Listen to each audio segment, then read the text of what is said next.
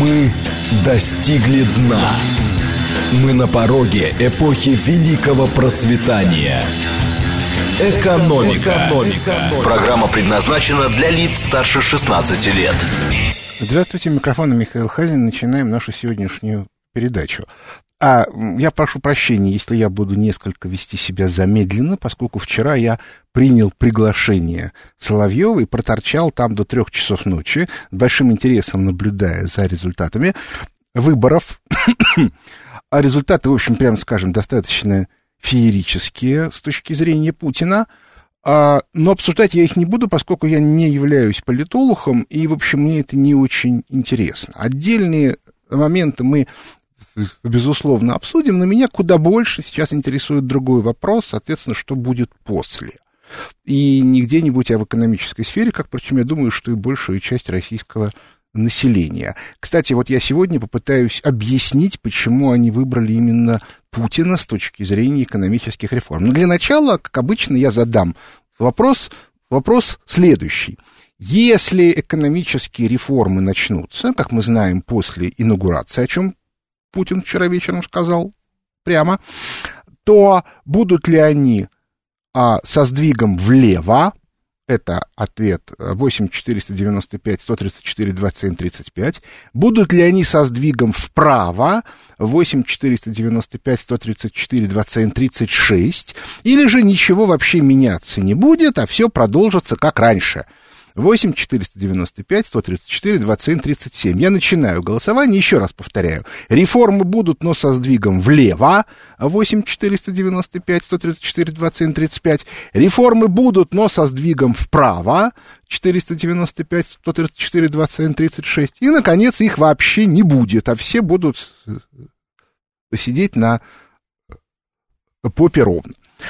А теперь, собственно, начинаю рассказывать то, как я себе представляю эту ситуацию. Мне она кажется достаточно важной. Значит, дело в том, что до XVI века ситуация, на той территории, которая сегодня называется Россия, потому что нужно понимать, что те русские княжества, которые там тогда были, они были по площади меньше, там было одно крупное государство, это, собственно, вот Московское царство, которое начало формироваться. Я напомню, что стояние на реке Угре Иван III, дед Ивана Грозного, это, соответственно, все-таки еще 15 век. А, соответственно, еще одно было православное государство, Великое княжество Литовское, но оно предпочло свою независимость отдать и окатоличиться, что, кстати, и привело к потере им значительной части православных земель. Но неважно. Важно, что до этого, в общем, ситуация что на Западе, что у нас развивалась примерно одинаково. Более того, как известно, Анна Ярославна, дочь Ярослава Мудрого, в XI веке, став королевой Франции, объясняла, что там живут совершенно дикие люди. И аналогично дочери западных королей, которые выходили замуж за князей русских, у них, в общем, тоже не было ощущения, что они попали куда-то не туда. А в отличие, скажем, от Византии, где считалось, что портить свою благородную кровь всякими западными дикарями не совсем правильно. Так вот, в XVI веке произошло нечто, что ситуацию радикально изменило. Что же там произошло? Произошло следующее. В XVI веке в северо-западной Европе начался капитализм. Формально можно назвать день и час, когда Мартин Лютер в 1517 году прибил к дверям церкви, по-моему, в Виттенбахе, но тут я не помню точно, я все время забываю это слово, прибил свои тезисы, началась реформация и одновременно начался капитализм.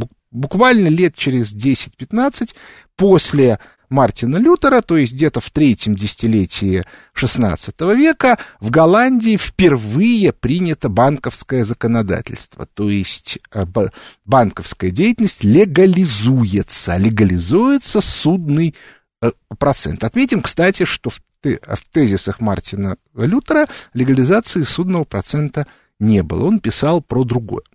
Но, еще раз говорю, не важно, важно, что, как вот показывают наши исследования, специфика капитализма по сравнению с другими экономическими моделями состоит в том, что в нем инновации являются составной частью воспроизводственного контура. То есть, иными словами, в нем идет постоянная непрерывная модернизация. Если раньше модернизация была следствием появления некого персонажа, ну, условно говоря, во главе государства, который там чего-то модернизировал. Он мог появиться с интервалом от предыдущего модернизатора 10 лет, а мог, соответственно, 20, а мог 50. Но вот пока модернизатор не появлялся, процесс сам собой не шел. При капитализме он встроен как имманентная, неотчуждаемая часть от воспроизводственного контура. Соответственно, Западная Европа, которая была до этого самой бедной, самой грязной, самой зачуханной частью евразийского материка, ну, мы, собственно, знаем, да, как относились к этим западным королям, что в Византии, что на Востоке, в общем, что мавры, которые, значит, захватили Пиренейский полуостров, что османское потом государство. В общем, они относились к ним, мягко говоря, без уважения, потому что считали, что это вот, как в известном анекдоте, да, дикари. Анекдот я напомню. Да, значит, Одесса, подплывает колоссальный белый теплоход, значит, бросается такой парадный трап, по нему идут там 2 десятка носильщиков с коробками, чемоданами, а за ними идет одетый в шикарный белый костюм негр. У него, значит, сигара в руках, и, в общем, вид у него чрезвычайно преуспевающий. А внизу, где багажная, значит, часть, сидят 2 еврея-бендюжника, которые смотрят на все это, и один другому говорит: «Мойша, смотри, дикарь». Вот, значит, дикари. Так вот, в XVI веке ситуация стала меняться, и она потребовала от всех догоняющей модернизации. Модернизировать вместе с капитализмом невозможно по нескольким причинам. Они, в общем, все описаны. Во-первых, капитализм создал под эту непрерывную модернизацию специальную финансовую систему, которая для других стран, в которой нету вот этой модели, ведет к спекуляциям, оттоку капитала и так далее и тому подобное. Мы это видим сегодня. Второе. Эта территория, Западная Европа, Британия, она чрезвычайно удобна с точки зрения логистики. Потому что там очень много моря, очень много удобных бухт, очень большая концентрация населения по рекам и морям, много рек, и в результате логистика играет очень важную роль. И, наконец, третье свойство, поскольку там был малоледниковый период, именно на севере Европы, жить было очень плохо, то не до жиру быть бы живу, то есть или вы непрерывно модернизируетесь и реформируетесь, или вы умираете с голоду. Возможно, тут сыграла свою роль и малоледниковый период, и золото, которое испанцы завезли, которые нарушили систему денежного обращения, которая была около 1000 лет практически в неизменном варианте. Не знаю, это просто очень сложный. У меня там есть разные гипотезы, но я их не буду сейчас излагать, потому что это именно что гипотезы. Важно другое, что все остальные не могут вот эту модель в том виде, в каком она возникла, повторить. Ну, потому что мы не можем, потому что у нас, хотя бы нету логистики такой. но ничего не сделаешь. Вот идея сделать у нас крупные агломерации, это в некотором смысле попытка компенсировать это, эту вот логистическую ситуацию тем, что просто вся логистика будет сконцентрирована в одном месте. Сейчас я сделаю небольшой перерыв, я останавливаю голосование. Значит, у нас получился результат следующий, что только 14% считают, что нас ждет левый поворот.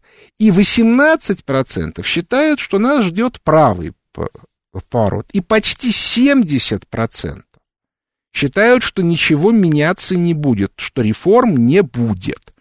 На самом деле количество пессимистов среди наших слушателей чрезвычайно высоко. Ну, практически столько же, сколько проголосовало за Путина.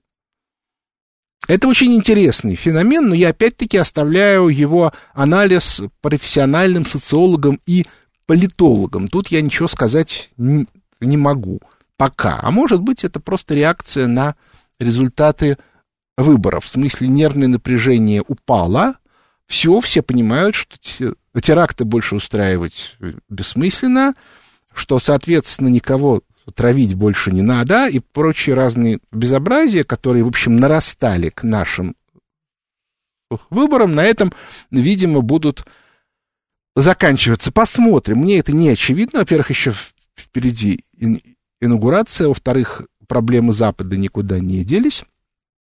Так что будем посмотреть. Но возвращаемся к нашей базовой теме. Значит, а повторить феномен Запада, то есть построить западную модель капитализма с его непрерывной модернизацией, остальные страны не могут. Это не значит, что они не могут обгонять Запад. Почему? Потому что модель вот этой вот непрерывной модернизации, она не очень эффективна, поскольку она предполагает конкуренцию, ложные направления и т.д. и т.п. Ее преимущество в непрерывности, она не может остановиться. Это маховик, который крутится непрерывно. По этой причине те страны, которые сумеют разработать альтернативную модель догоняющей модернизации, капитализм могут и догонять, и даже обгонять. Ну, теоретически даже разрушить. Но те страны, которые отказываются от этого, и, например, садятся на какую-то удачную нишу, связанную с полезными ископаемыми или каким-то уникальным местом транзитным и так далее, они, в общем, довольно быстро исчезают. Потому что сопротивляться капитализму с его непрерывной модернизацией невозможно, они отстают все больше и больше и больше, и в конце концов капитализм их благополучно сжирает. По этой причине наша история с XVI века, с середины XVI века, когда стало понятно, собственно, что на Западе происходит, это история непрерывных, догоняющих, ну или, может быть, частично обгоняющих модернизаций, которые, еще раз повторю, вызваны абсолютно объективными причинами. Что же это за модернизации? Первая попытка модернизации — это Иван Грозный.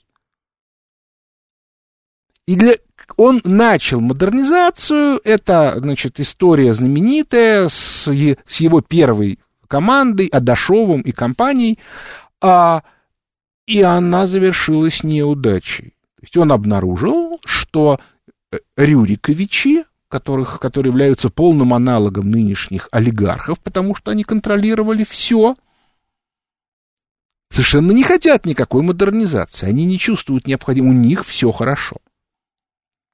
И дальше началась внутренняя война с этой самой олигархической кликой, которую условно можно было назвать Рюриковичи, которые, собственно, Ивану Грозному были вполне себе родственники. И эта схватка успехом не завершилась. То есть Иван Грозный в тех ситуациях, когда он мог проводить самостоятельные решения, у него...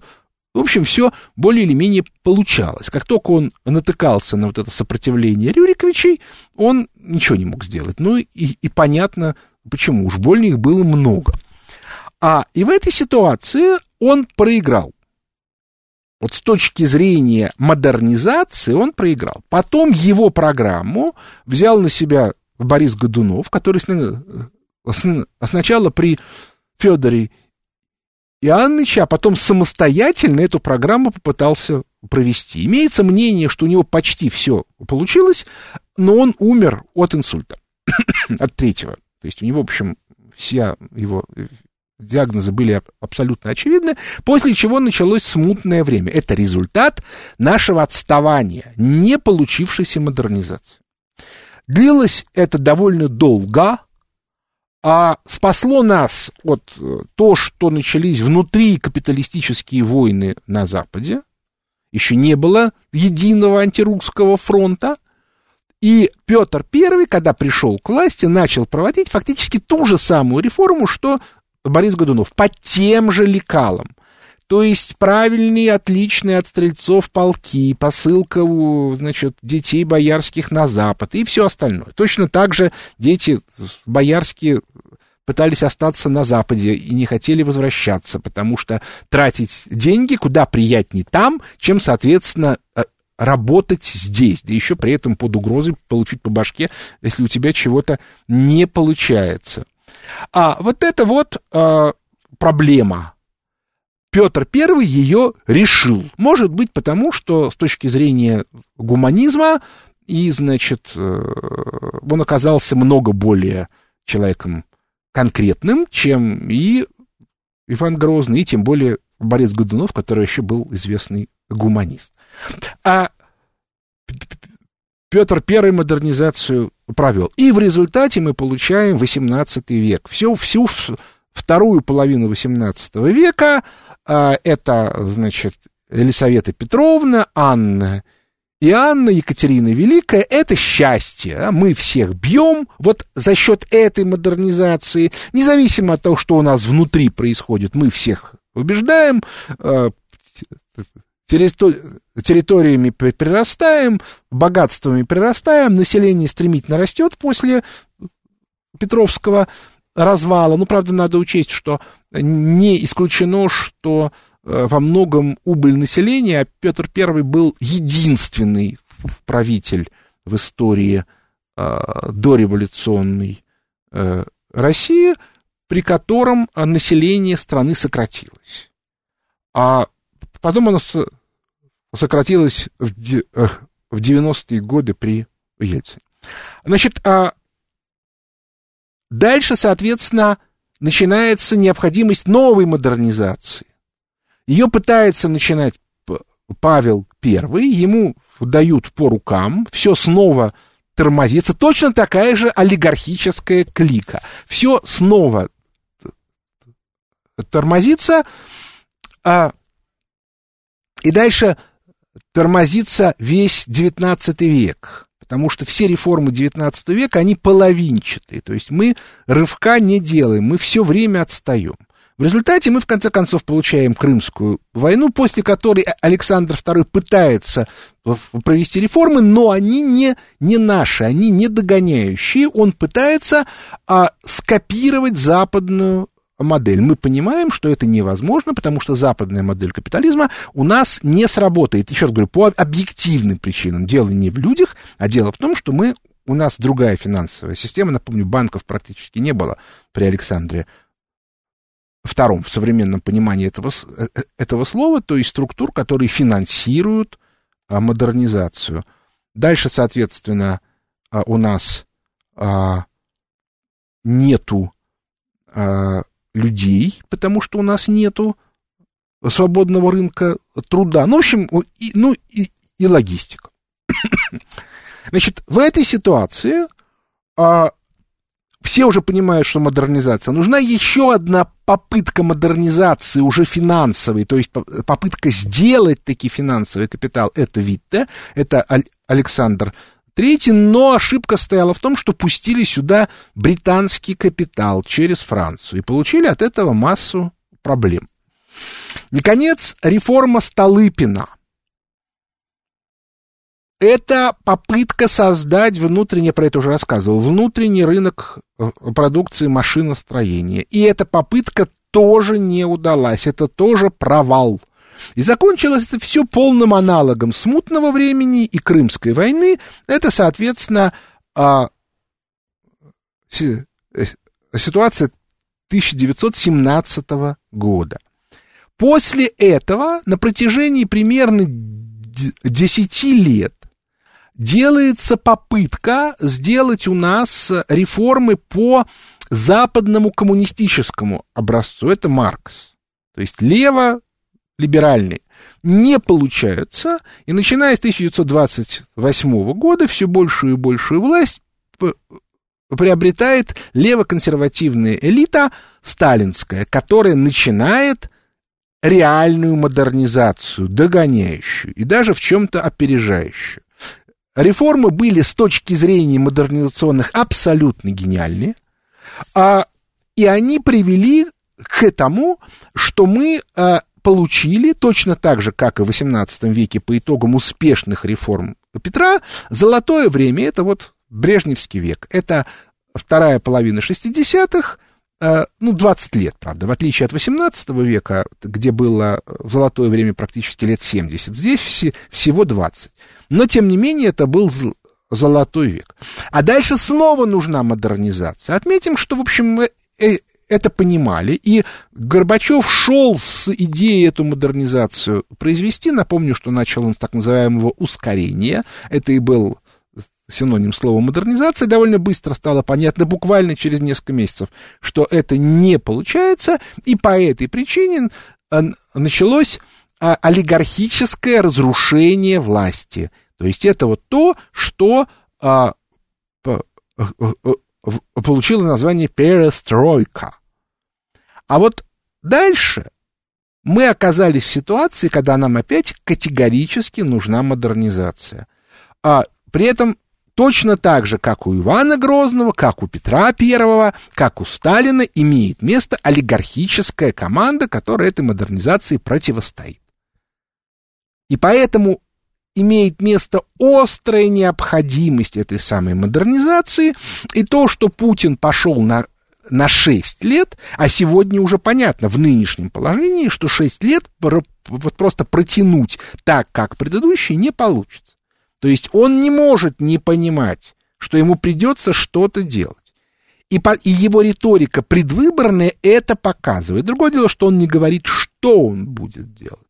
Что, в общем, достаточно разумно в нынешней ситуации, особенно с учетом тех обстоятельств, которые складываются на Западе. Я уже много раз говорил, что Олимпиада, история с Скрипалем и много еще чего, это не шутки, да? Это вполне целенаправленная и очень мощная атака. Так вот, именно по этой причине наше общество категорически требует модернизации. И более того, оно готово даже немножко за это заплатить. И поэтому Путин получил 3/4 голосов. Потому что общество пришло к выводу, что нужен лидер, который в состоянии эту модернизацию осуществить. Нечестный, благородный человек, правда, немножко и импотент, как Гриша Явлинский, не предприниматель, не, соответственно, балабол. Про некоторых других мы даже и говорить не будем, с целью, не нарушать федеральное законодательство. А нужен реформатор. Народ посмотрел вокруг. А кто у нас может, это задача серьезная. Еще раз говорю, по масштабу личности. Это должен быть человек, сравнимый с Борисом Годуновым, Петром Первым, Сталином, людьми, которые, сейчас повторю, у Бориса Годунова все шло хорошо, но несчастный случай, у Петра Первого и у Сталина получил, а больше ни у кого в истории не получилось. У Столыпина не получилось, у Александра II освободителя не получилось, у Николая I не получилось, у Павла I не получилось. То есть много у кого не получилось. Значит, нам нужен человек, который по масштабу сравним с Борисом Годуновым, Петром Первым, Сталином. И то, что за Путина проголосовало 3/4 тех, кто пришел на выборы, это однозначно свидетельствует о том, что общество в целом считает, что он потянет. Раз. И два, что оно считает, что он готов это сделать. Это, между прочим, не так-то тривиально. Как мне кажется, и есть объяснение феерического результата Путина. Запад этого не понимает, у них совершенно другая модель выборов. Ну, бог с ними, в конце концов, не на Западе мы живем. Ну, собственно, сейчас перерыв на новости.